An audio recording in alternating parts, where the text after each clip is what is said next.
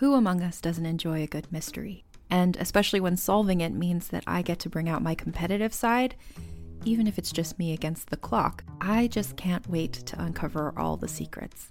So, June's Journey is a game that is completely up my alley, and I think you'll love it too.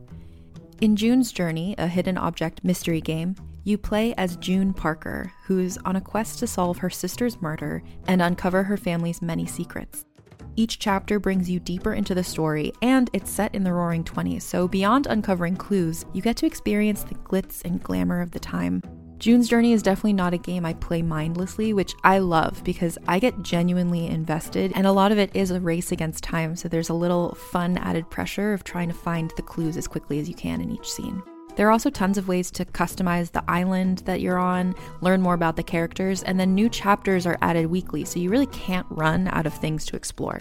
So if you think you're up to solve this case, download June's Journey for free today on iOS or Android, or play on PC through Facebook Games. June needs your help, detective.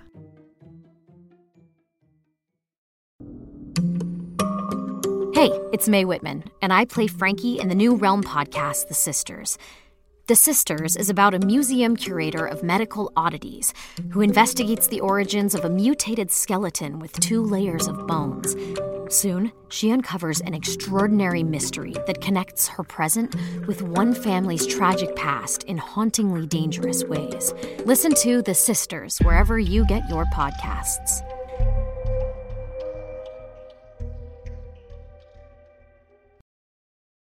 This is Steve Downes, the voice of Master Chief, Sierra 117, and you're listening to Podcast Unlocked, the world's number one Xbox podcast. Now, finish this fight. Master Chief, out. What's happening, friends? Welcome to Podcast Unlocked, episode 550 for June 28th, 2022. 2022 is half over already. That is crazy to think about. But here we are. I'm Ryan McCaffrey, joined by my usual panel. Miranda Sanchez, hello. Hi, hello. Welcome, everyone. Stella Chung, how are you? Welcome back. I'm good. I'm on medication. I'm here. Destin can't get rid of me that easily. Not. He cannot. Destin here. Are you implying I poisoned you either. or something? Destin, you tried to. You actually did try to kill me though. Like one time I was in a live stream. I got you IGN, food one and time. he got me. He got me shrimp fried rice or something like that. And I am allergic to shellfish. So you and Duggan wanted like pho or something, but you didn't want Just saying. soup. So just say. Welcome to Podcast Unlocked Confessions Edition. It's, uh, it's unlocked after dark here on IGN. try and be nice. well, we are actually we are living in uh, a little bit of bizarro world because we'll just jump right in. It's it's one week and it's it's a drop in the bucket of the grand scheme of things, but as you've probably gathered from the headline and the thumbnail, if you're watching us on video this week, there was something happened this week that has almost never happened, and I thought we would start there. We do have plenty to talk about, not just this, but uh, Xbox is outselling the PlayStation 5 in Japan. Yes, don't just you know, shake out your ear. You, you- there's it's there's nothing nothing clogging it up. You did hear that correctly. Xbox is outselling PS5 in Japan for the past for the past uh, week. So Sony is being hit super hard by supply issues, and Xbox not as much. So the, this comes via Famitsu, who says that the Xbox Series console family sold just under seven uh, or 6,700 units, 6,695 units during uh, what the last reporting period, which is two weeks ago, June 13th to the 19th. And in that same window, PlayStation 5 sold less than half of that, 3,035. While Sony remains far ahead of Xbox in terms of overall Japanese console sales, this marks the second time in this generation that weekly sales have been significantly in Microsoft's favor. So, uh, yeah, if you're curious as to the split, well, because since there are two Xbox Series consoles, both the Series S and the Series X outsold the PS5 for that week. It was almost, and then the split between the two of them was almost 50 50. Uh, but both of them individually also beat that 3035 PS5 number. So, um, obviously, this has a lot more to do with Sony having a much harder time on the supply side than Xbox is having, which, to be clear, you know, Microsoft deserves a ton of credit for seemingly doing a better job of managing the supply chain issues than Sony's doing uh, and just getting more consoles out to customers who want them. But the PS5 is still way ahead overall. If you're curious, there, the uh, numbers are 1.69 million PS5s thus far versus 232,000 Xbox Series uh, consoles. And then just to set the ultimate level of context for this to round out the, the full story, the Nintendo Switch, albeit with a three year head start on the two next gen consoles, the Switch has 24.7 million versus 1.69 million PS5s and 232,000 series consoles. Uh, Miranda, your reaction first to just, you know, again, we have the context. We know it's a, it's just one little window here, but it's still, it is still notable for Xbox anyway. Yeah, it's a nice little, oh, cool. You know, Xbox is getting a little time in the spotlight. I, I the reason I say like that is like I remember when I went to Japan um, several times for TGS and doing stuff for work. Uh, and every time I go to the game store to go look at the Japanese uh, video game guides, and I always watch walk by the Xbox section, and it's always so small. And I'm like, oh hey, you know. Uh, but it just makes sense, you know. Any sort of progress is good progress, and I know Xbox is really trying hard to make sure that they I think have different kinds of games that maybe also appeal more to the Japanese audience. But the numbers with the Nintendo Switch just make so much sense. I mean, with Japan, if you've never been, it is very much focused on uh, portability. So as far as like mobile games other things like that, those just make sense. Like a lot of commuting happens on trains. They have an excellent subway system. Like it's incredible. Like any any train system you go, any railway system, it's just a delight to take. So because that there is so much public transportation, you have a lot more time to, you know, just sit on a train and play games. And you're not going to bring your Xbox Series X on the train, but you can bring your Nintendo Switch. So there's just a lot of reasons there that it makes sense. And I think, of course, the same thing with uh, PlayStation. That's trailing behind as well. But we also know that's because of supply chain issue. Yeah, mo- mobile games are huge there too, right, Miranda? Is that, I mean, not that they're not big everywhere, but it's it really is a a you know mobile gaming, whether it's in on a Switch or on a phone, is uh, is is a is like a just a very commonplace there, correct? It's a thing. Yeah. I mean, just because, like I said, um, I, I, think whenever I moved, especially out here to San Francisco, and I just wasn't driving because I could just take public transportation, you suddenly have so much more time to do something that's not getting yourself somewhere because you're just like passively waiting to get there. And so with that, you can take more time to play games or read books or whatever it may be. And in that case, with Japan having more of a focus on that public transportation rather than driving, you get more time to do mobile gaming. So well, seems like from that alone, welcome to Nintendo Voice Chat.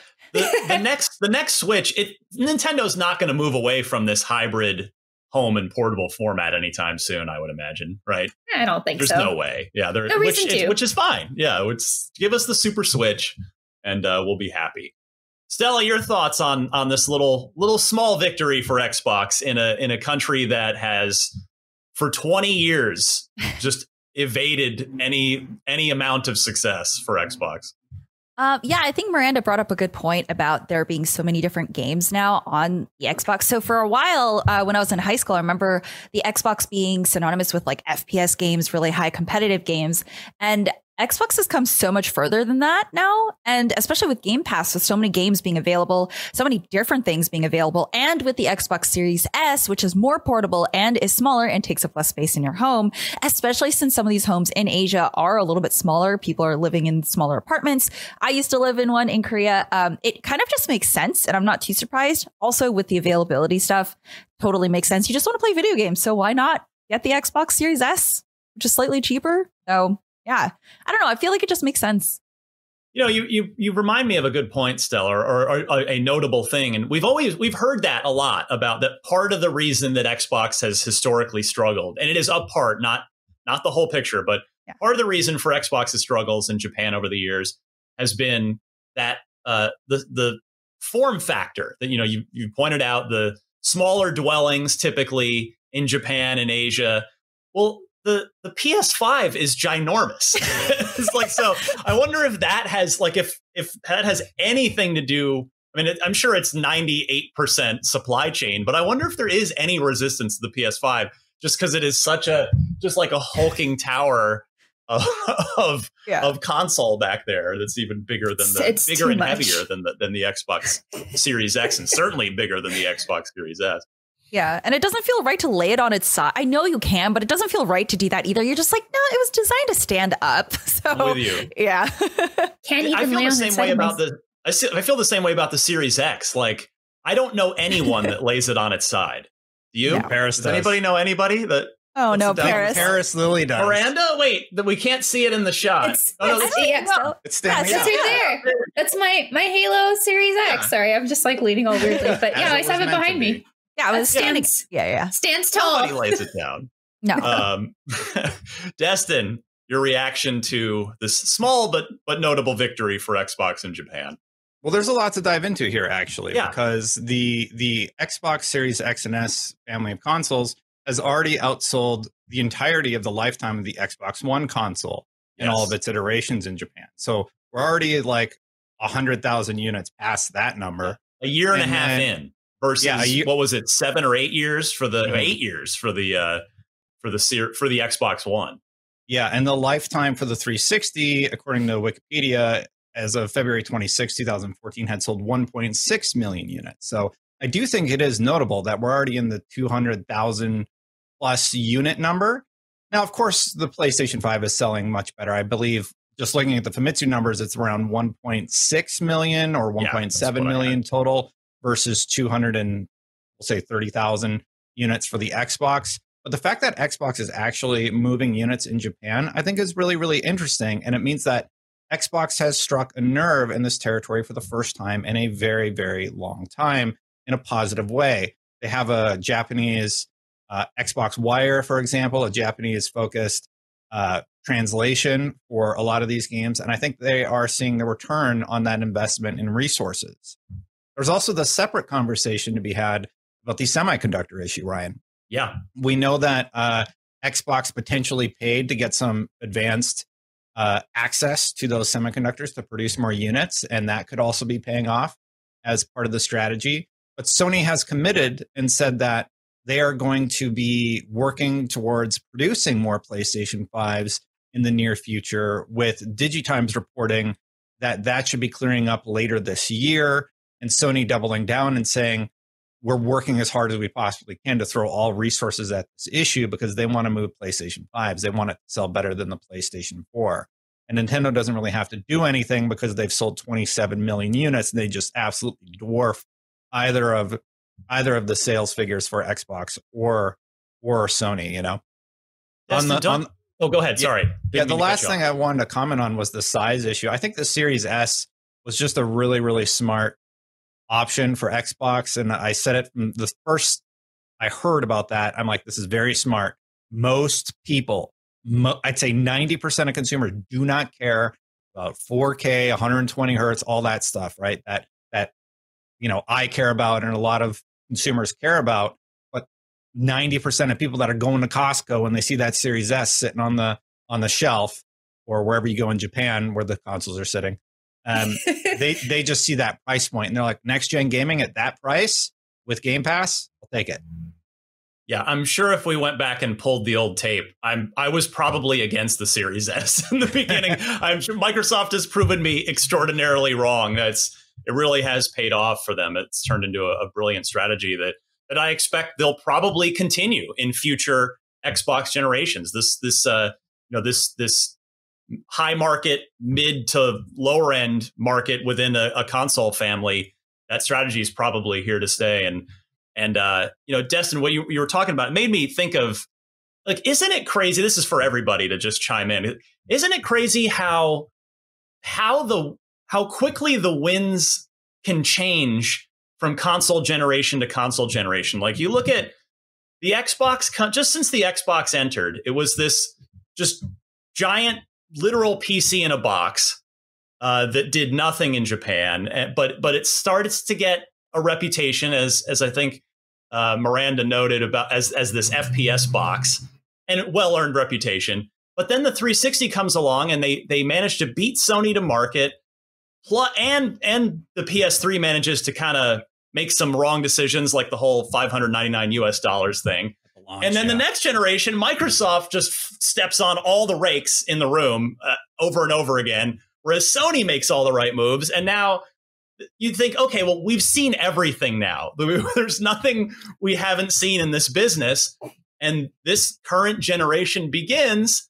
And what do we see but something we've never seen before in the in the form of a global chip shortage that has materially impacted what Sony's able to do, and certainly what what Microsoft's able to do, and and it's been uh, in a in a dark and and unfortunate way, but it's it's been an opportunity for Microsoft to to gain back some market share just by virtue of managing this chips crisis, arguably better than Sony has. So yeah, I I kind of just throw it out. Like it's there's there's a book to be written about about this generation of consoles specifically from if you could talk to all the right people inside of both companies.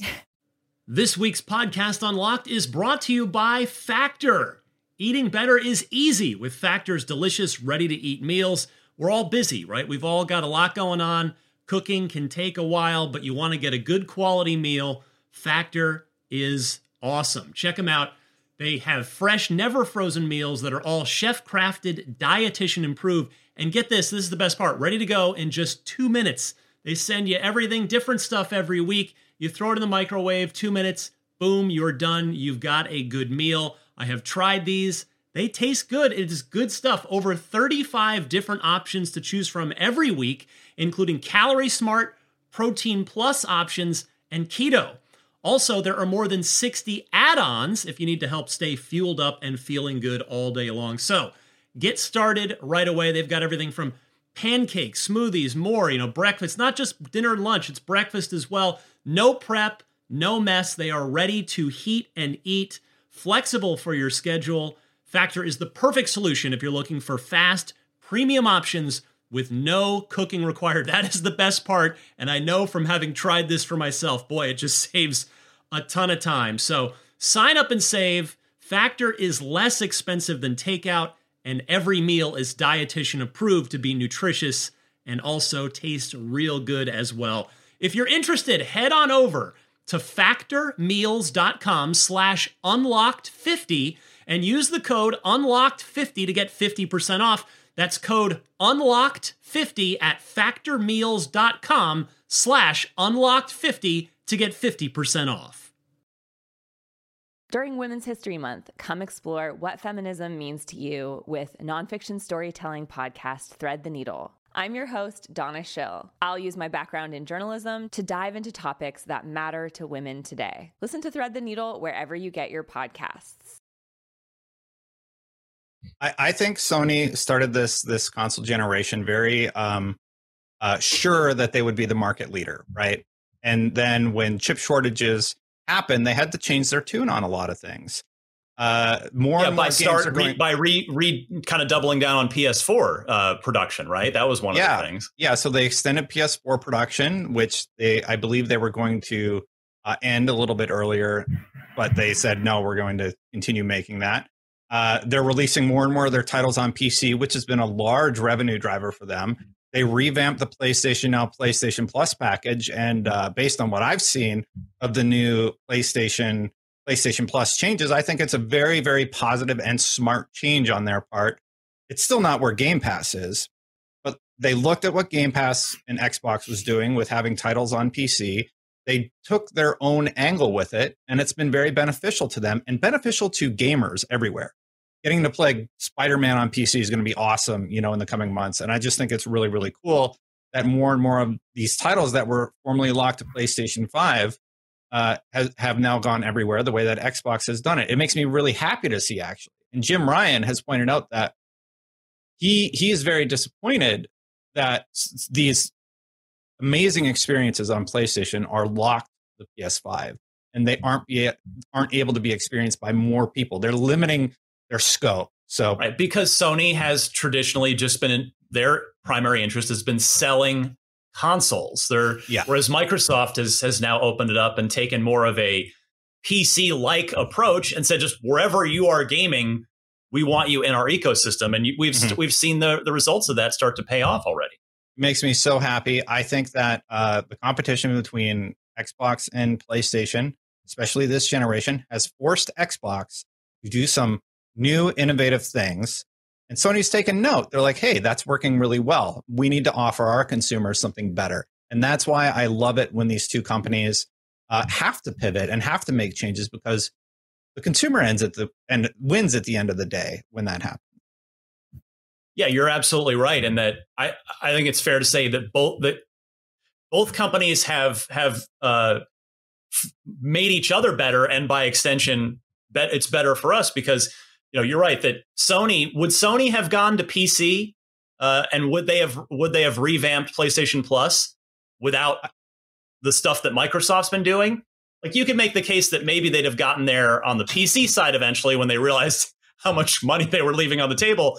But I'm not sure that PlayStation Plus would have been uh, materially improved the way it has. And you're right that on on the Xbox side, you know, Microsoft has had to had to find a way to compete on exclusive games, and Microsoft's gone out and, and bought all these studios to strengthen their platform. So yeah, like it's more. You're right, Destin. It's more fun when they're both good and they're both pushing each other. Because last yeah. generation was only fun if you were a a PlayStation fanboy. Really, like it, there there was you know the Xbox was was uh for was having a hard time half of the generation. More yeah, resolution, it, fewer yeah. games, and it was like, just a rough go, yeah. and it was just so. I mean, what what did the, the PS4 outsold the Xbox One by like I think it was four, three or four to one. It was a lot. So and it's it more allows, fun now. Yeah, it allowed Sony to build a tremendously talented group of studios. I do feel like I'm talking a lot, so Miranda or Stella, if you want to jump in, feel oh, free. But I feel like I'm learning just from listening to you. Talk. I'm, I'm just letting it flow. It's fine. Yeah. rest, rest yeah. in peace, Kinect. That's all I gotta say. Yeah. I like the Kinect. you know, Kinect. Yeah. Kinect did kind of live on in uh in the form of Face ID. That's like, oh. not not literally, but like it's the Kinect that works is the one in your iPhone. Um, okay, so so as someone who loved playing Just Dance and actually competed in the esports for Just Dance, I am so mad that they got rid of the Kinect. That was the most accurate mo- like body tracking, and there could have been so, so much more. There could have been so much more tech like actually done. There could have been so many cool games actually released for that, but it, it just didn't really work out. So they kind of just got rid of it, which I was very sad to see, which is why I still have my Xbox One. And every time I play a Just Dance game, I have, I played on that. So I'm just sad, but I'm not ready to let it go. I can neither. Uh, go ahead, Destin. Oh, I was just going to say, uh, I was just thinking about the the sales numbers we're discussing. So this is the second time Famitsu has reported Xbox outselling PlayStation. So in a week, uh, yeah, in a, in a, on a weekly. Well, basis. no, in May, I believe in the last one was May. The last article that I have up here was from well, that's June 23rd, and the other one was from May. It must have been the week prior, right? Yeah, yeah, May 19th. So that's just interesting. Hopefully, Sony can figure out whatever's going on there. Yeah, yeah. Uh, Stella, there may or may not. I can neither confirm nor deny the existence of uh, a, of a video on YouTube of a bunch of the old official Xbox magazine crew at one of our houses uh, that that I appear in playing dancing to Dance Central. I can neither confirm nor deny. oh my god, that I exists. That. um, I need that. I, in fact, you're reminding me. Like I had one particular song that I like loved the dance for, and now I'm gonna mm-hmm. have to go look it up because I can't remember it off the top of my head. But yeah, that was Harmonix. Harmonix knows what to do when it comes to, to music games. But Stella, you said something else uh, that, that I want to just double back on before we move on to the next news item. Yeah. And I think it was a really excellent point, and that is that Game Pass has been a really vital part of the the newfound appeal of Xbox in Japan because as you guys remember, Microsoft they they've made a concerted effort specifically in Japan before and even though we got some great games out of it, it never moved the needle. You'll, you'll remember that kind of early-ish time in the 360 life cycle where they signed Mistwalker, we got Blue Dragon, we got Lost Odyssey, we got Eternal Sonata, um, I think there were one or two other excellent JRPGs that were exclusive to the 360 that that really just never never got it done. But But Stella, you're right. It's I think it's and not that even Microsoft's making a specific effort to target Japanese gamers. They've just been making an effort to appeal to all gamers to have something Yeah. for everybody with Game Pass. Yeah, it's been really nice. Um, I mean, obviously with PC also being included in Game Pass, it's great. But I mean, just having it on a console, I know console is just a lot easier, especially for families to get a hold of, uh, and also be able to share and play games together with. And Game Pass has a lot of stuff that you can actually do co- couch co-op with, uh, and it's not just FPS and competitive stuff anymore. It's all these different. Uh, curated playlists that you can try for free as long as you have the subscription, which is great. And all you need is a device and again, the Series S. Why not? Exactly. Exactly. So congrats to Microsoft on a on a small but notable victory. Uh, we'll see how it continues.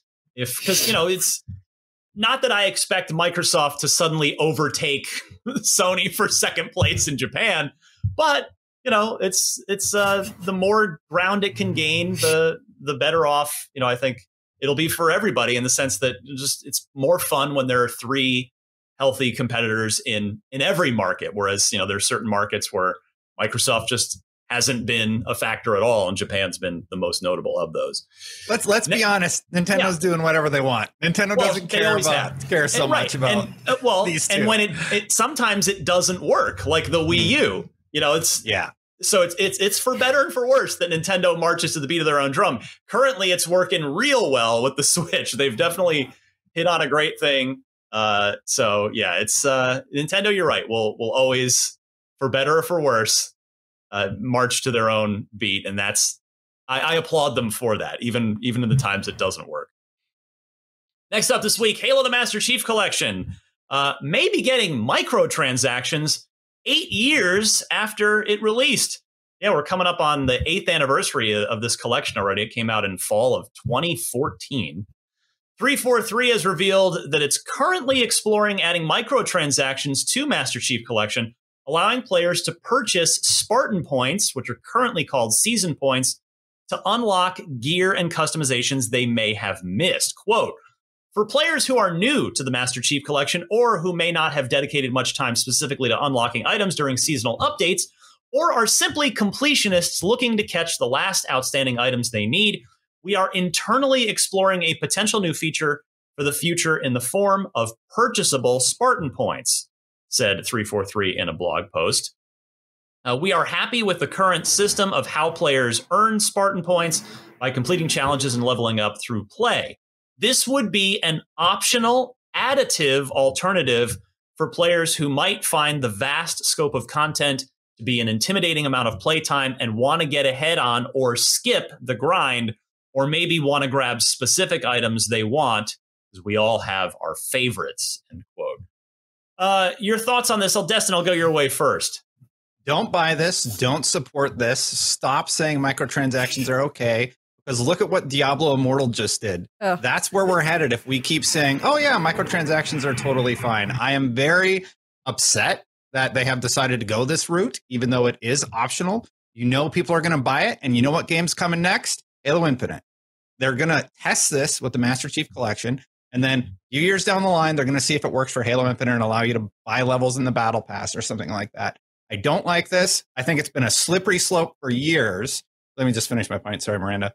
I think it's been a slippery slope for years in terms of microtransactions, and Diablo Immortal is like the pinnacle of where we're going to end up if we keep just being chill about this stuff. It needs to be handled better. Miranda, go ahead. But you can already buy things in Halo Infinite. You can You can buy, buy these cosmetics.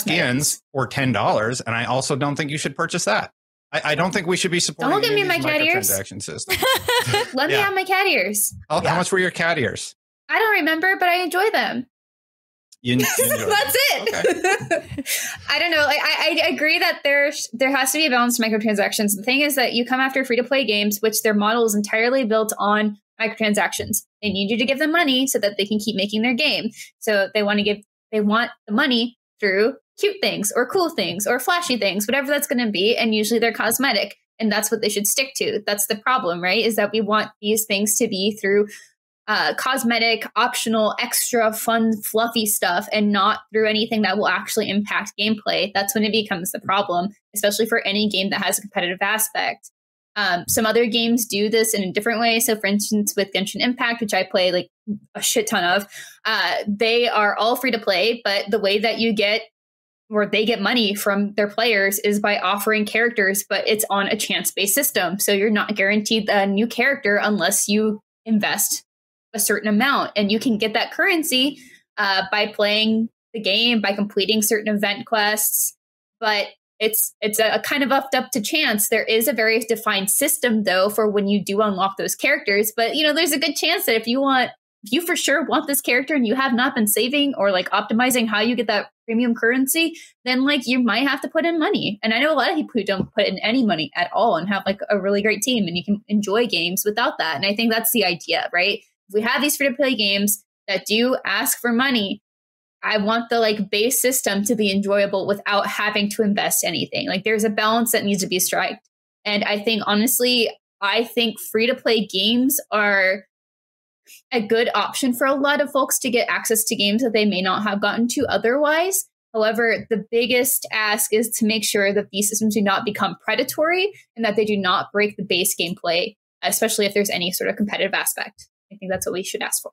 So Diablo Immortal is a free to play game. The Master Chief Collection is not. It's on, mm-hmm. it's on Game Pass, but it is not a free to play game.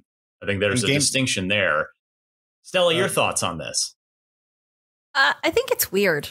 I think it's strange, uh, especially since what you said it's been like eight years, right? Yeah. Um, it, it feels like a weird move, and I understand that. Um, I, I don't know if there are achievements for getting certain skins in the game and such, but I think it's just a weird call. Um, I I know that free to play games do need to have some sort of monetary service in order for them to keep operating.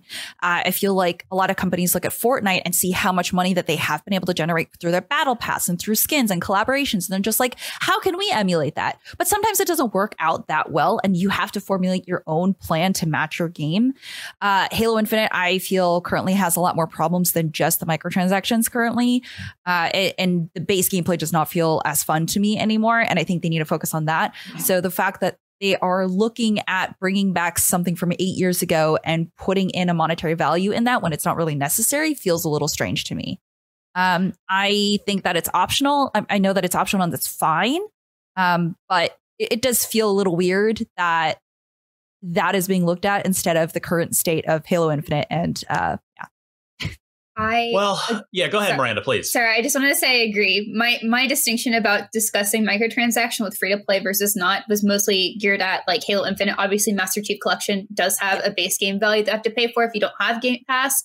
So there is a distinction there, and there are many games that do require you to pay them for them and then also buy the characters. I'm looking at you, Overwatch, and I thought that was real shitty. But you know what? That's just how some of these games have. It's like an entry fee, and there's a lot of different, I think, like economies and systems you can look at as far as like do they like pay for time pay for microtransactions just pay for the base game? And obviously we all have our own preferences. I think the thing is we always just have to look out for it being predatory. Whether or not spartan points are a good idea though that's a different question or i guess a different topic because for me i'm like why are you like I'm glad that they are supporting Master Chief Collection because I know people do play that online. People do still like jump around on the multiplayer, play the seasons. It's good to see them supporting it. However, we are all very aware that 343 has some things to work on with Halo Infinite. And I'm just like, hey, what about I know you have to make money, but also What about co-op? What about the yeah. Forge? Like Well, what see, well this is let me jump in now because this is you're getting you guys are getting it at where I you can do two things at once. I understand that. Well, it's the thing is, you know, you you might look at this and go, oh, well,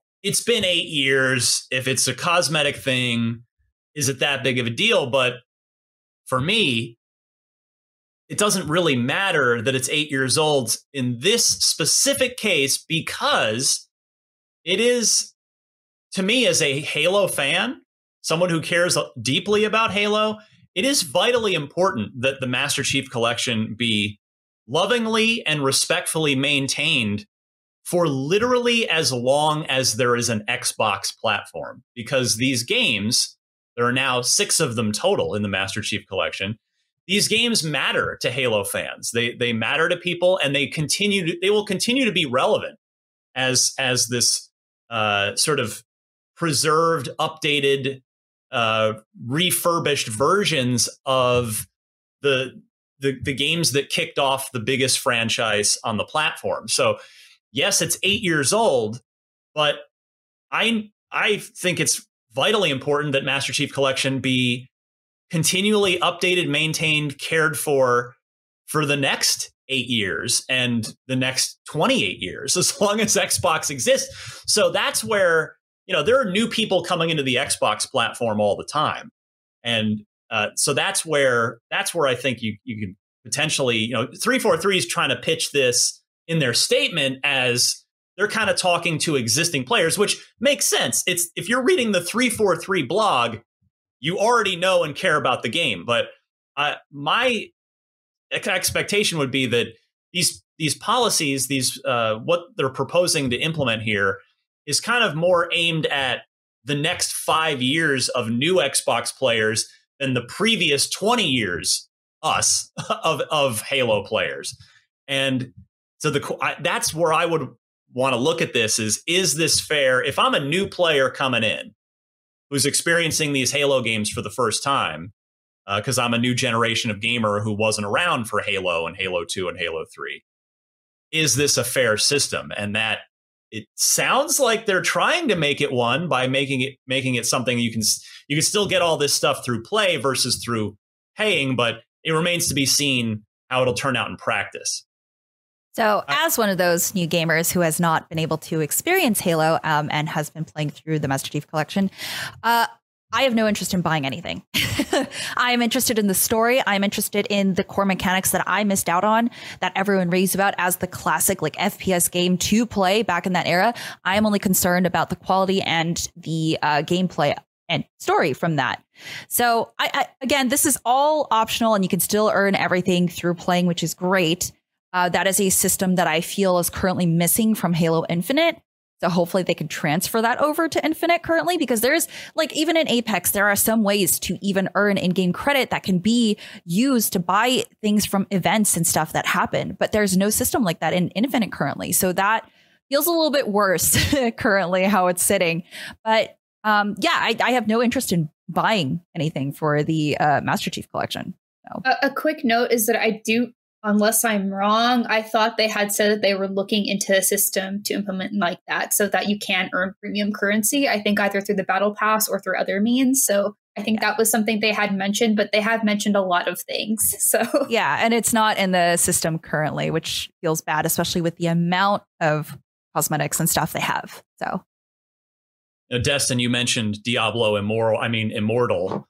Uh, they uh no you had it right the first time i had it right the, I, yeah. it's hardly an original joke but i've seen that all over the, the, internet and and understandably so but no destiny in all seriousness so you know i i the thing about the, the you know the the gross microtransactions there and what i worry about like that's a mobile game yes it's on pc but where where i think where i totally empathize with your concern about this with Halo is that the the younger generation of gamers, my own daughter included, is, have grown up kind of becoming accustomed to these mobile games, these free to play games, Roblox, uh, all this kind of stuff that the kids play, where their entire reason for being is first and foremost to keep you in there and spending money. And second priority is hopefully you have fun. And that's where I exactly. turn and instantly turn into the old man yelling at the cloud. But I think I actually, I think I'm right on this, which I guess all old men yelling into a cloud think they're right. But, uh, you know, when I was a kid, it was uh, Nintendo games. Now you could, you can make the same argument, by the way, that we did have a version of this and it was called the arcades where the games were designed to be fed quarters over and over and over again. But once once the home console started to come into play, I would make the argument that that games became more about designed pieces of art and entertainment than about monetary uh, sinkholes. And and I feel like I worry that now that we have this new generation growing up where they're just accepting these microtransaction practices in games like Diablo Immortal, Roblox, whatever it is, as normal. And so it's just going to normalize this. And it's just this kind of stuff is going to continue to bleed into our entire gaming industry. The question seems like it has become how can we add microtransactions as opposed to how can we add more content and generate revenue that way? Right. So that's why I worry that it's going to be a slippery slope. And then once yeah. this one works, they're like, okay, that worked. What else can we do that's going to further monetize yeah. the how do we do this to gears miranda? Maybe that's that's what happens next you guys i have i have bad news. It, that's just that's the reality we live in. That's like the new economic structure for games. Like we can't forget that video games it's a business. Entertainment is a Absolutely. business. Like they they want to make money and people have to eat. So it makes sense. Like i but obviously you can't eat you off can't 250 million dollars a year that game pass generates? Like i was about to say gaming. you can't yeah. you can't equate that like the money microtransactions make go directly to like the people who actually made the game. Like that's not how it works unfortunately. Um but I will say that there are swaths of games out there that don't have microtransactions. Yes, the bigger ones probably will look for the opportunities to have that. We've had a lot of cosmetics. Cosmetic microtransactions have been around for so, so long. Would I rather earn them for free? Absolutely. That is important. But I think it's more important to critically analyze and kind of uh, relay the issues with microtransactions where we see them and then celebrate the places where we see that as a better system. So that way, hopefully, developers will keep going toward doing the better things. And obviously, it's not the individual developer who wants to make a kick ass game. And it's like the people above who say, hey, we need to have these things in our systems. So you need to figure out how this is done. And you just have to hope that you have the team behind them and um, upper management who stands behind their team to develop these systems in a good way that is not uh, manipulative or gross. Like you have to just hope for that. And I think we saw that with 343 when they did try to do it so that you could buy the battle pass at any time. It does not expire. They're really trying to advocate for a different system. And I think that's what we need to look for. So I know I keep talking about Genshin Impact, but that is like the biggest free to play game I play. And if you guys yeah. haven't seen that game, it is it is wild. It is so wild how much you get, how much quality stories you get for free. Like you just I don't I don't even understand, but also I know why they can do that and that's because of how their system is set up for financially and that there are the whales out there for if you guys don't know um, in the free to play economy, a whale is somebody who essentially just dumps a shit ton of money into a game. Excuse me, I cursed. But it's somebody the third does, time this week. Miranda's fired up. I'm sorry. Um, somebody who puts in a lot of money into a video game. And sometimes those are people who are pointed to as ruining the system because they have the, the financial resources just to dump in money, where a lot of other people can't sustain that. However, the way I see it, whenever I say pay for some stuff in Genshin Impact, I'm like, well, I'm paying for the free to play players. Like, that's fine by me because this game is incredible. But the problem does come about when we have these systems that are very predatory, that are limiting, and that generally hurt the community rather than just like make the community a little balanced. And I think that's the problem we're seeing with Diablo Immortal. I don't personally know the extent of what that is. So, Destin, if you actually wouldn't mind explaining a little bit more why those systems are seen as so bad, I think that would help for a lot of folks like me who aren't actually playing. I've only heard uh, you know, some people say it's overblown, some people say it's not. But I do know that we've had in the past with um, Star Wars where they did have like a system that impacted gameplay. And that was something that was, you know, widely critiqued. And honestly, they had to course correct to make sure that their game stopped doing that. So there are instances where we, of course, like as media and then also as players can say, hey, this system does not work for us and it is not okay. And I think what people say also speaks loudly, even if there are those people who are dumping a lot of money in.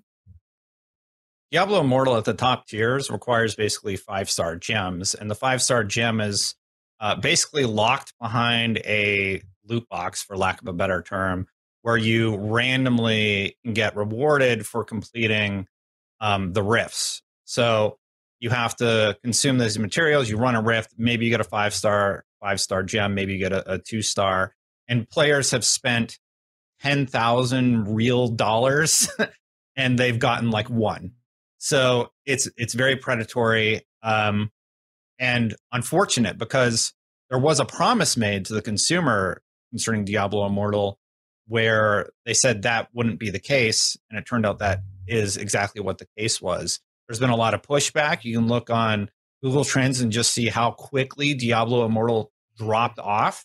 So Blizzard needs to address that. And for me, that raises concerns about design decisions that are being made about Diablo 4. Are they going to have any system like that in Diablo 4? And I think a lot of the community is really concerned about that also.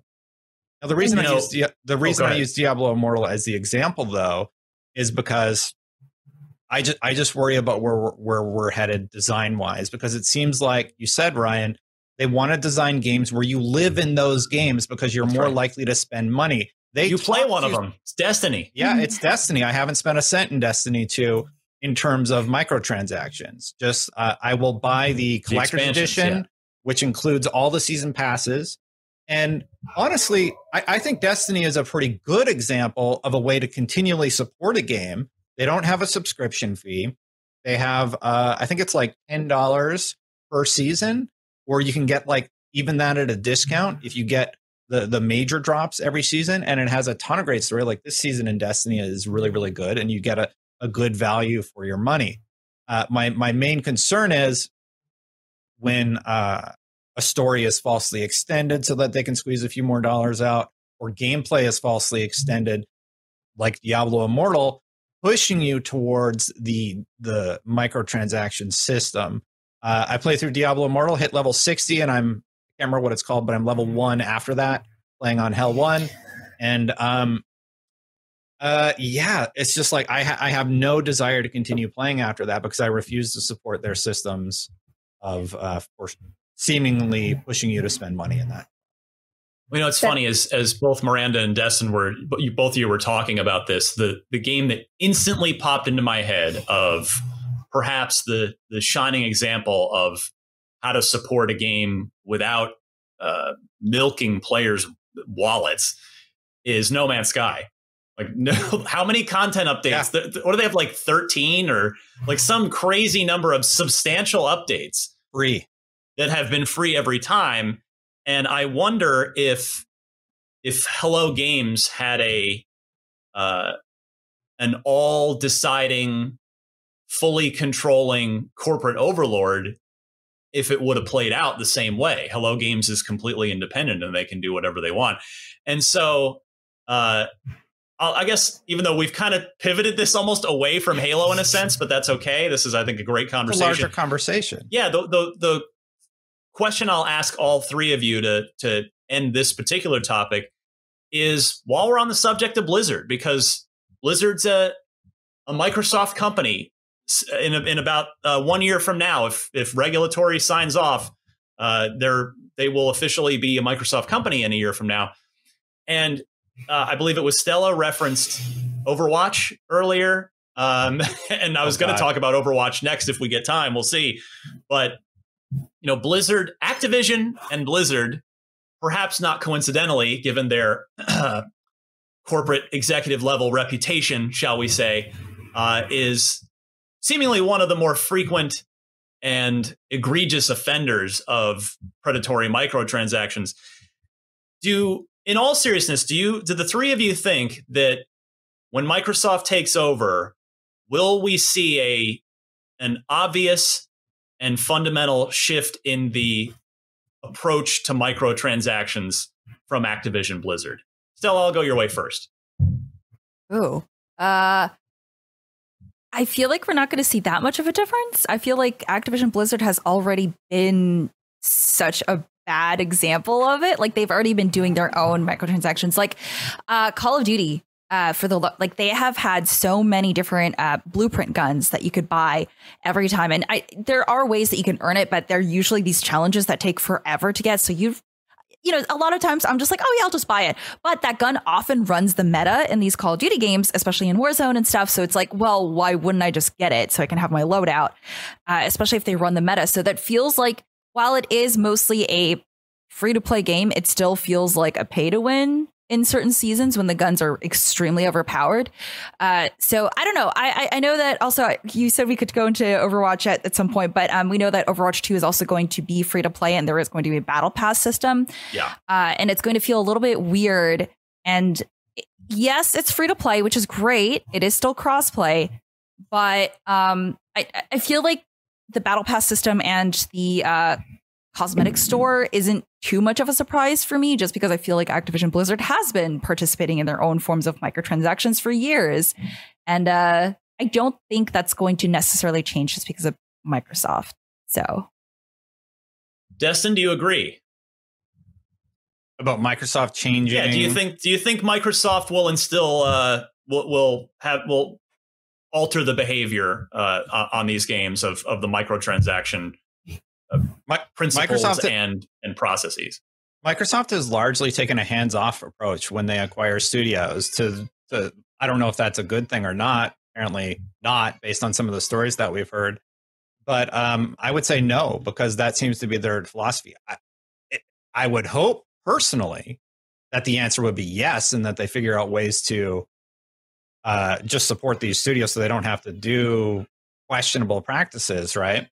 But uh, yeah, I don't know.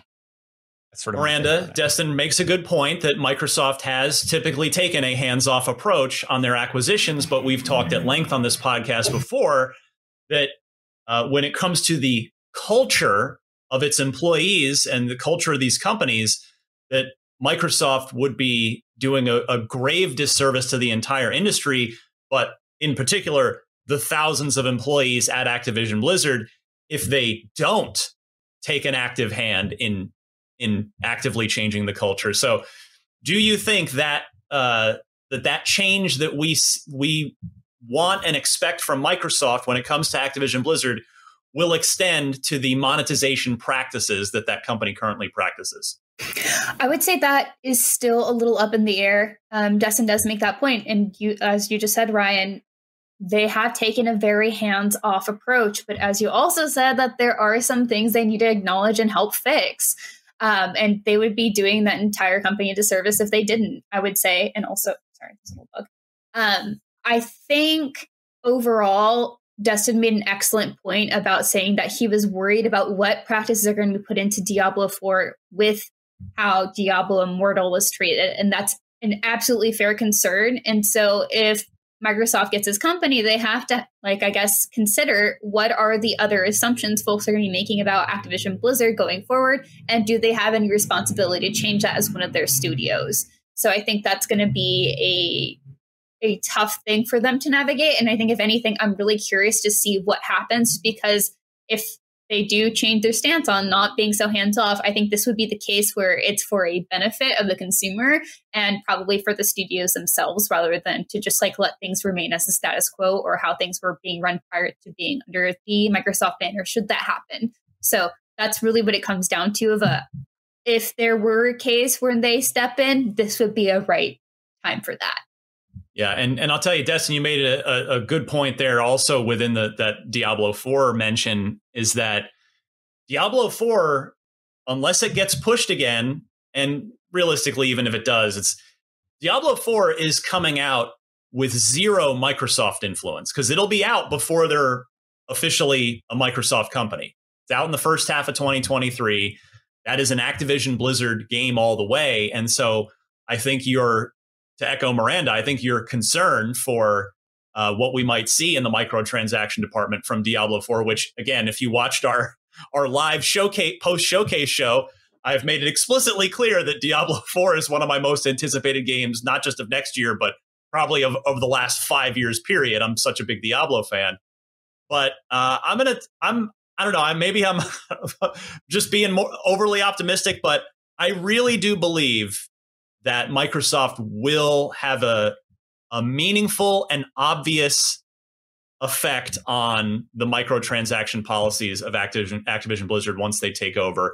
Because Xbox is run by a guy in Phil Spencer who has continually, throughout his entire career, including the last now, uh, actually, Phil recently celebrated his eighth year as head of Xbox. It was uh, March 2014 that he was named the head of Xbox.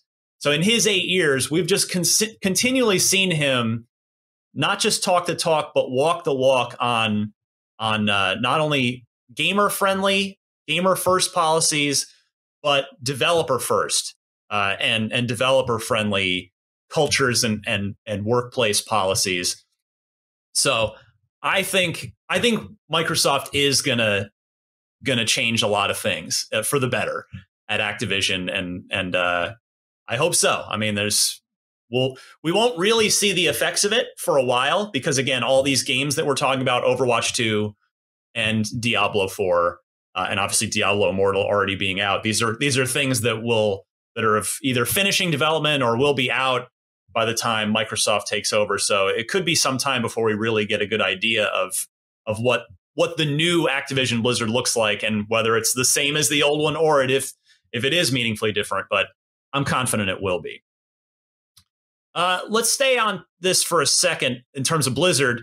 Stella, I'll go back to you. Overwatch 2, it is going to fully replace the original. And I know Miranda, you, I know you've got thoughts on this too. Uh, Overwatch 2 will fully replace the original Overwatch at launch. So during a Reddit AMA, Overwatch 2 director Aaron Keller confirmed that Overwatch 2 will replace the original live service when the game launches in October. He said, quote, when, uh, when Overwatch 2 launches on October 4th, it will be a replacement for the current live service. So uh, they're trying to keep all the players in one place, not fraction everything. But I want to hear this is something I think it's happened before, but it's definitely not common. It's pretty rare. Do you agree with this move, Stella? Uh, I think it makes more sense than when they originally were like, oh, yeah, if you have Overwatch 1, you can totally play with people in Overwatch 2. But now that Overwatch 2 is going free to play, I mean, there's no reason to not have it. So I feel like it makes a lot of sense in that way. I do think that it is a little weird that they are calling it Overwatch 2 instead of just having it be, I don't know, Overwatch revamped or something, uh, which, you know, games have done, like No Man's Sky. They didn't do No Man's Sky 2, right? So uh, for me, that that's the only part that's a little bit weird. Um, again, I'm very glad that people are going to be able to play crossplay with people on any platform, which is great. Um, it is free to play, so a lot more people are going to have access to this game, which is interesting. Um, but yeah, I, I, don't know. I think this makes more sense than the original plan, which was to have two games out and kind of be giving support to both. So, by the way, as as uh, IGN's resident FPS expert, what is your current hype level for Overwatch Two? okay, um, let's see.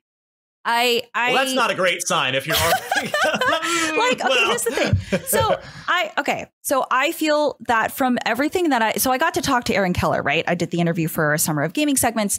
Um, I, I do love that they are conscious of the mistakes that they made in Overwatch 2, or so it seems. Uh, they've answered every question that I've had about it, about um, maintaining that uh, community aspect and being able to uh, maintain um, what is it called proper output of content because Overwatch suffered from a major lack of content for so long. So many people dropped off from it. A lot of the character reskins and stuff were just lackluster. It does look like with this uh, custom new customization system, which like there's a new skin that's above legendary, uh, that's more customizable and stuff. It does look promising, and they've actually released a roadmap, which is great. So I am tentatively optimistic. Um, I fell off of Overwatch a long time ago because of the lack of content and because of the lack of support it seemed to have. So with them of launching Overwatch 2, it seems like they are taking the proper steps in repairing that relationship with the community that has been missing for so long. But I'm still like, well, this is still the same. These are still the same devs that managed to make Overwatch less playable and uh, less fun because of the lack of content and updates. So we'll see. I mean, it feels like currently it feels like the launch of Overwatch 1, which is great. Their interest is high, but can they maintain that? So Miranda, let me go to you now for a an, not only an Overwatch 2 hype check for you personally, but your thoughts on on Overwatch 2 being uh, not a file save as Overwatch2.exe, but just a file save and overwriting the whole thing. if I'm going back to a free to play first person shooter, I'm going back to Apex Legends and not Overwatch. but like if I have the time somehow, that's where I'm going. That's where I want to spend my time. Um, Overwatch was fine. Like I know people who really love it for a lot of reasons, and I understand those, but it wasn't really for me. I've never really been a big fan of Blizzard games, and this one was just like, eh, I dabbled. It's fine. Um, I will say that with this change from Overwatch to Overwatch 2, I think there is a concern initially. It's like, okay, but what about everyone who paid for Overwatch and like spent money here already? Like, what do you get if this is just rolling into the same thing? There is a founders pack with a really ugly Sombra skin, and I'm so sorry for whoever designed it. But why would you make Sombra a jester, and why would you include that in your founders pack? There's nothing celebratory about this. It just makes. I mean, it's a it's a jester. You're literally calling them clowns. What are you saying here? Okay. Um, that that's just kind of me being goofy, but also uh, it's, it's, a little weird. The other epic sim is a general Doomfist, which is which is fine. Um, you get an icon and some other stuff, but I'm glad that there is some benefit to oh you've been you've been sticking around with us so please have this founders pack like you get like a special icon to say oh I was here first kind of thing cool but overall yeah as everyone has already said it just makes sense that these are getting rolled into the same thing it'd be silly for them to be split but also uh I don't know like maybe make these skins a little bit more celebratory or something fun just, so just a little in, in what is currently a fairly light fall uh, in terms of big AAA games. You are you are uh, not keen to jump jump into Overwatch. It sounds like. Oh no, no, absolutely not. Sorry, I don't know. Like o- October has a lot of stuff coming out. There is a lot, generally. actually. Yeah, yeah. There's there's quite a bit coming out this fall, except for in November. There's literally two games, but one of those games will take up my entire November, so it's fine. It's Pokemon. Destin, um, uh, yeah. how about you on on uh, your thoughts on on Overwatch Two on their decision to just kind of effectively overwrite Overwatch Run Overwatch One? Doesn't need to be called Overwatch 2. It makes no sense. it makes less and less sense the more announcements that come out about this game. It's just, it's ridiculous. Did Destiny 2 do the same thing with like folding in Destiny 1 content, or was that just like some of the raids? Uh, Destiny 2 has added a lot of the stuff from Destiny 1, but the engines are significantly different. Like, Can you still play Destiny 1? Is that a, yeah, a viable thing? That, yeah, okay. All right. So they did a full complete game with uh, all the finalized content. Because the I, I was trying to think before we came on this episode if this has ever happened before where like a major sequel has just like completely consumed, just eaten its original game uh, and Left 4 Dead came to mind. Um, even though I hmm. don't, I think Left 4 Dead 1 technically still exists, but but Valve did port all of Left 4 Dead 1 into Left 4 Dead 2 and make it available there. So there's effectively no reason to ever go back to Left 4 Dead 1. I, I can't think of another example other than that one. That was the only one that came to mind. Yeah, I can't think of anything. I've only th- I can only think of like reboots so, yeah. for instance, yeah. Final Fantasy 14 that got like a big old that's a good one meteor crash, but they didn't make a new game out of it. Mm, they right. just said that's right. We're we're here still. It's just different now. yeah, it's better now. Things are better. Yeah, and and it worked. It's totally it was totally way better. Um, all right. Xbox games with gold for the first half, or for for all of July, I should say, not just the first half. So we have something I confess I've not heard of: Beasts of Maravilla Island, Beasts of Maravilla Island. That is going to be available all month long. Uh, Relicta, there's a Relicta, another game I haven't heard of, starts in the middle of the month and runs through the first half of August. And then two games I have heard of Thrillville Off the Rails uh, for you theme park fans. That's going to be the first half of July. And, and probably the, at least I don't want to necessarily say the best one in this list because it's the one, but it's the one I know best and I know it's good. The original Torchlight uh, is available from the 16th to the 31st of July there. So uh, if you're still you still got your gold account and any of those four games appeal to you, be sure to download them in their uh, respective windows while they are free. Next story this week Dice, uh, Battlefield 2042's developer, says they have no plans to make non Battlefield games anytime soon. As DICE continues to work through Battlefield 2042's troubles, DICE's VP, Rebecka Coutaz, says game uh, told told GamesIndustry.biz that any projects not related to Battlefield are totally on the back burner. "Quote: We are only focusing on Battlefield 2042," she said. There is no time for anything else, and this is what we want to do. In three years, we want to be the first person shooter powerhouse that DICE deserves to be, and that is what we are going for. Uh, Stella, I'll go back your way again. You did our Battlefield 2042 review. I did. Uh, I think, like me, you're also a Mirror's Edge fan. Yes. Yeah, that's Which what. We, yeah, made. as soon as you said this, I went and looked, and I was like, no, because Mirror's Edge Two was such a great revamp of the original. Um, but man, it, it makes me really sad because I feel like that sort of a game would be really good for EA right now. Um, Oh, yes. Battlefield 2042 recently had a major update, um, and they are going to have a battle pass system and everything, which is great for them. I mean, I think that it's it's it's interesting. Uh, people that I've talked to, they always say, "Well, to be fair, Battlefield games always get better over time after release," and I'm like, you know, that's great, but what about all these other games that do need some attention? I mean, Battlefield is probably uh, EA's one of their biggest games, right? But I'm like, No doubt. what about Mirror's Edge 3? What about other games that people uh, might be looking into? I mean, there are so many other games that they could be focusing on as well. Uh, but I mean, I guess maybe they just want to make sure that Battlefield 2042 is in a good place um, before they move on. But it's it's interesting because their roadmap that they released uh, with their update um, information it goes into I think fall. So um, some of the updates won't even be applied till like October or something like that. Destin, your thoughts on Dice completely singling down on uh, on Battlefield? Not anything they have cooking is not happening. That's if it doesn't have the Battlefield name on it. Take a break.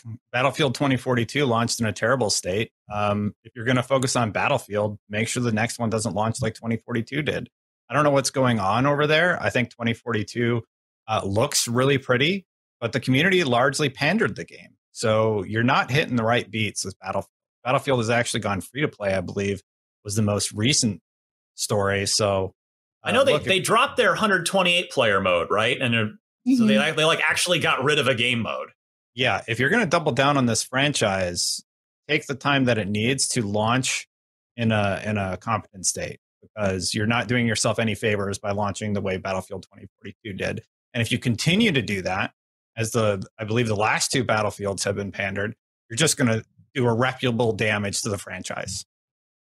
Miranda, I know you've uh, you like to play certain shooter franchises with your dad. Is your dad a Battlefield guy or My my dad is actually a huge Battlefield guy. I That's think what he I still thought. plays. Yeah, Does he? I think he still plays Battlefield Four.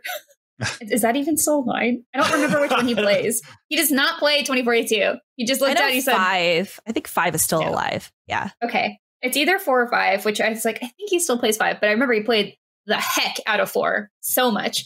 Um, but yeah, it's probably five, which makes most sense. That was 2018. Um, yeah, that's that's all I know about it. Thanks, Dad. oh, I mean that, and of course, like the general consensus that 2042 did not launch in a very good state. Like I know some things about it, of course, but um, beyond that, I just know that the community that does really like Battlefield, which includes my dad, is they they don't they don't want it yet. So um, honestly, I think it makes sense that it's like, oh, everything else is on the back burner, so they can focus on improving Battlefield 2042. Is probably what I'd want to hear if I cared about Battlefield. But uh, yeah, Yeah. and well, I can't help but think of the the team there a bit in the sense of you know we've heard this thrown around about a couple of well a few Xbox developers. You know, we hear, oh well, you know. How what's it like working on 343 if you just know you're working on Halo in perpetuity for the rest of your life as long as you work there and the coalition with Gears and Turn 10 with Forza it's like here we Dice is straight up saying at least Dice the main Dice in Sweden is saying we're not going to be making anything else. So I it's if if you're a developer there, I guess you've got to really care. I mean, of course you really care anyway, but but yeah, it's that would be a little strange to me as a developer just knowing that as soon as you finish one Battlefield project, you're just going to roll right into the next one. well, Um, like at least did- go ahead, Sorry. Miranda. there was a clarification that it was just Battlefield 2042, not necessarily that they won't do anything else. Right. True. True, true, true. But um, I don't know. I just I'm not I'm not optimistic that we would ever get a Mirror's Edge three. As much mm. as I I hate to make Stella sad by saying that, and but it's the Catalyst. I don't think did that well, and we were that was like a miracle that we got that game. Um, I wasn't quite as high on it as you, Stella. I I think the first one is a billion times better than I had some some problems with the second one, but I was still glad it got made. But yeah, I just I hope that uh, at some point Dice is able to you know do something that isn't a, a battlefield game even at all. Like just do another project because they are clearly a talented team, both in the technological sense and, and the gameplay sense. Uh, the good news we do know, like if, if like for me, I want single player games uh, and single player first person shooters. We do know that Marcus Lehto's new studio in Seattle that he's set up with EA, they're making a single player Battlefield game. So maybe that's a Bad Company 3. Maybe that's just a, a totally new thing. But we are going to get something on the single player side from Battlefield, even if Dice Sweden is is understandably busy just trying to continue to do, you know, foundational upgrade work on on getting uh, 2042 into a good place. Uh, next this week, yes, there's more. It's, a busy week here. Tony Hawk himself has confirmed that Tony Hawk's Pro Skater 3 and 4 remake was planned to follow in the wake of the 2020 Tony Hawk Tony Hawk's Pro Skater 1 and 2, but the project died following Activision's decision to officially merge the developer of the project Vicarious Visions into Blizzard. So Tony himself uh, talked about this on a Twitch live stream with Andy Gentile, who is a former Neversoft designer who also served as the senior designer on the one and two remake. And Tony said that was the plan. Even up to the release of one and two, we were going three and four. And then Vicarious got kind of absorbed. And then they were looking for other developers. And then it was over. According to Hawk, the project went no further. Quote, the truth of it is that Activision were trying to find somebody to do three and four, but they just really didn't trust anyone the way they did with Vicarious. So they took other pitches from other studios. Uh, like, what would you do with the Tony Hawk uh, Pro Skater title? And they didn't like anything they heard. And then that was it. Uh, he says, I wish there was some way to bring it back. I mean, who knows? Maybe when all the dust settles, we'll figure it out. You never know. I would have never imagined we were going to do one and two 20 years later. Uh, Destin, your thoughts on this one? Uh, I like Tony Hawk. Um, I wonder how well those remakes ended up selling, though, because is is there? They were very mass- critically acclaimed. They reviewed very well. Yeah, but is there still a massive audience for Tony Hawk games? I know a lot of people out there reacted to this, saying, "I would love to play Tony Hawk Pro Skater three and 4. But if the economics don't make sense, maybe it's just like not the right time, especially if if Activision or who, whoever is just saying we didn't really like any of the ideas that we heard, then do you really want a bad Tony Hawk? Uh, I I certainly wouldn't. Stella or Miranda, any uh, any fond memories or or thoughts on Tony Hawk wanting it to come back or or letting it just letting it be? Uh, I was never into the games. I watched my friends play it and they loved it, but I was never in that community. Um, I didn't really feel an interest in it, but I know that these games are a classic for a lot of people, but I don't know if that being a classic and uh, that I don't know if that audience is still alive for these games right now. So. Play- oh, go ahead, Miranda, please. Uh, I'm not that say, old. I'm still alive. I'm still breathing, I guess. Um, I played so much of Tony Hawk's Pro Skater 3 and I loved it very much as a kid. But I could see these probably just making the wave back again at some point, even if it's not now. I think they'll come back again. People love these the series, and I think uh, there's that big bubble about Skate coming back as well. So mm. I think we're just gonna, you know, probably see it eventually.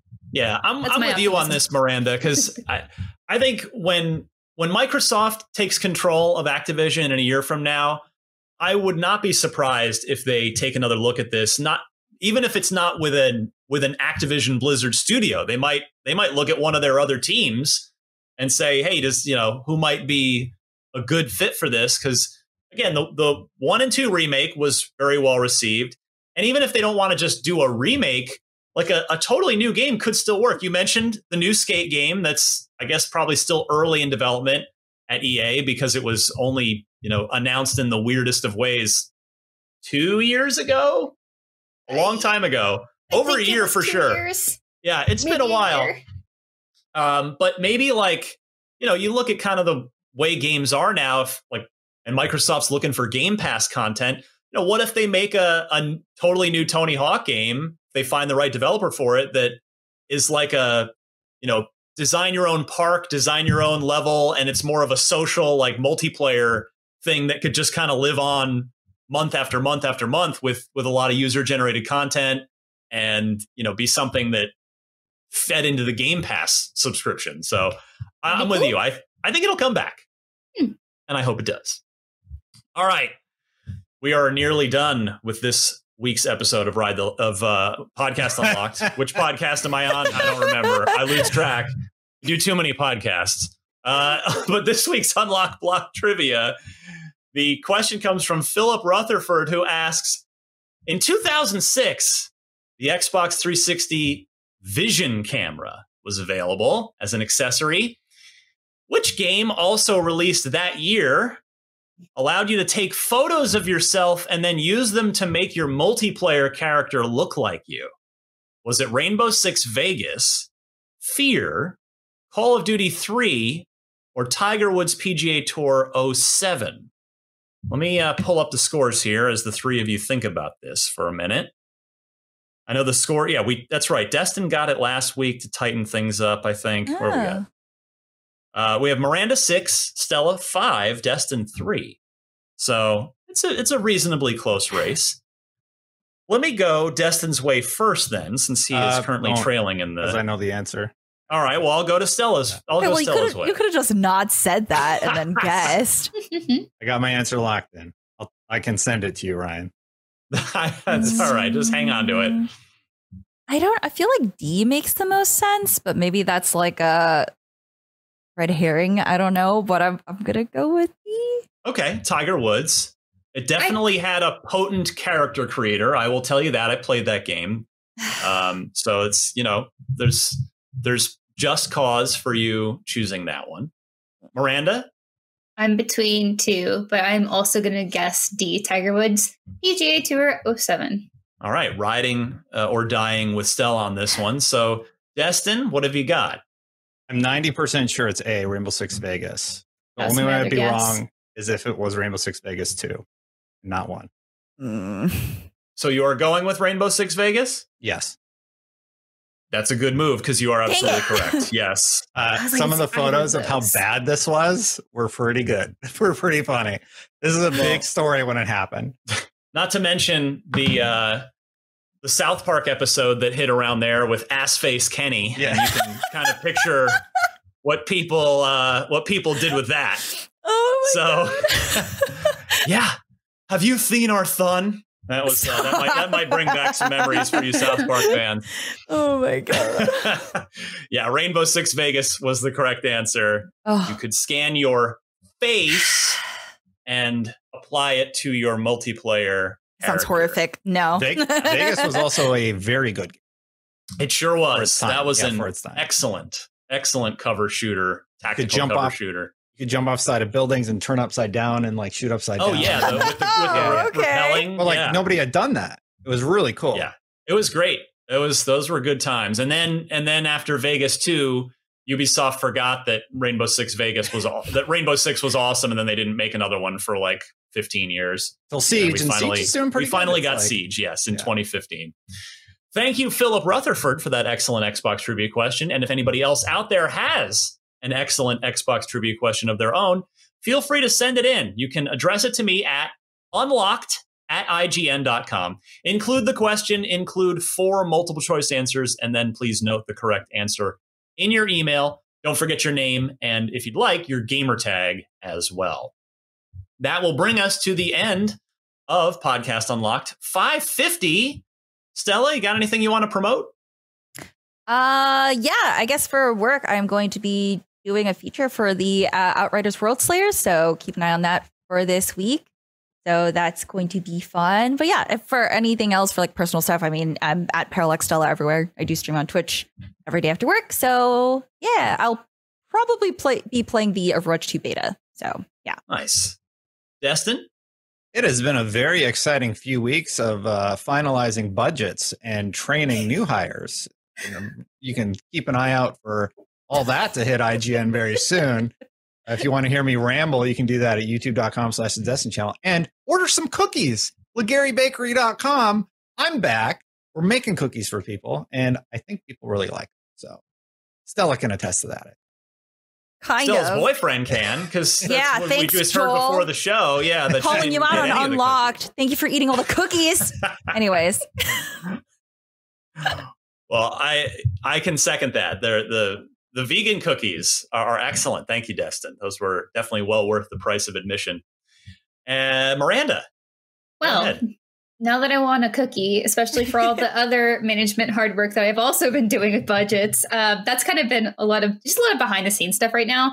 Uh, but I will, I'm sorry, have that actual Redfall interview up this week. It is very long. It's over 5,000 words right now, and I'm trying to cut it Oh down because it's just mostly going to be a Q&A just because he goes really in depth with his answers, and I'm trying to make it as readable as possible. So it's, it's taking a little bit of time, but it should actually be up this week. Excellent. Uh, as for me, I'm on Twitter at DMC underscore Ryan.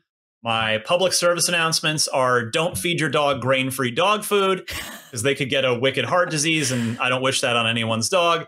And wear sunscreen so that you don't have to get your head cut open and get skin cancer taken out. So that's all I got. You can follow me on Twitter at DMC underscore Ryan. I want to thank Miranda, Stella, and Destin, as well as our super producer, Alan, this week. Be well, everybody. This was Unlocked 550, and we'll see you back here next week.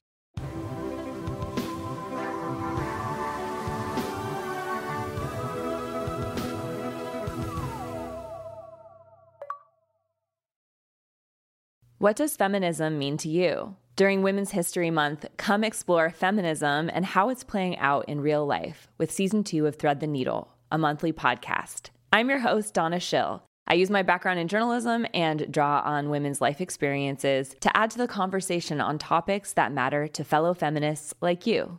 Now, in its second season, listen to new episodes each month as we explore finding yourself through divorce, battling call out culture, questioning our ideas about masculinity, and discovering why girls' confidence plummets in their preteens. Guests include Stephanie Coontz, historian and author of Marriage a History, April White, author of Divorce Colony, and Loretta Ross, professor on white supremacy and call out culture at Smith College. Listen to Thread the Needle on Apple Podcasts, Spotify, or wherever you get your podcasts.